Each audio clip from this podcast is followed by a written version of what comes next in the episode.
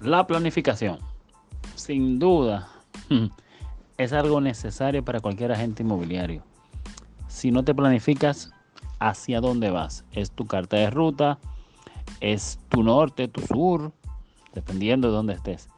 Debes hacer planificación desde la mañana, desde las cosas pequeñas, las cosas grandes, desde que comienzas hasta que termina debe haber una planificación. Recuérdate que recientemente te hablé del poder de escuchar, de prestar atención y de anotar esas cosas que nuestro potencial cliente nos está diciendo para entonces crear algo mágico con algo de neurociencia, de que él vea que estás prestando atención, escribiendo, tomando apuntes.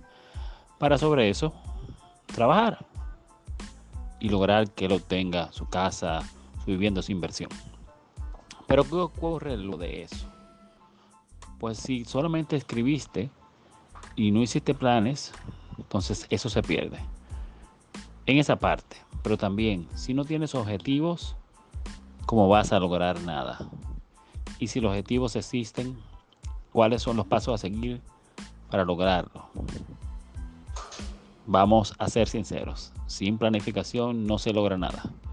Así que vamos a conversar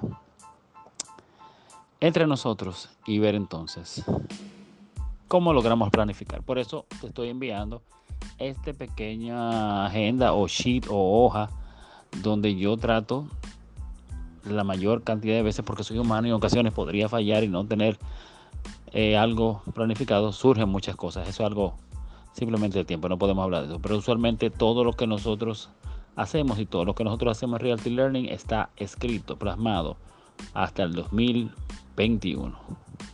Te envío este sheet, esta carta, esta hoja, para que la compartas conmigo, ya sea por DM o respondiendo vía WhatsApp, y podamos ver juntos tus planes, apoyarte, darte mi opinión. Y que nada, sigamos creciendo como la familia de Realty Learning que somos. Vamos arriba, Mr. Realty.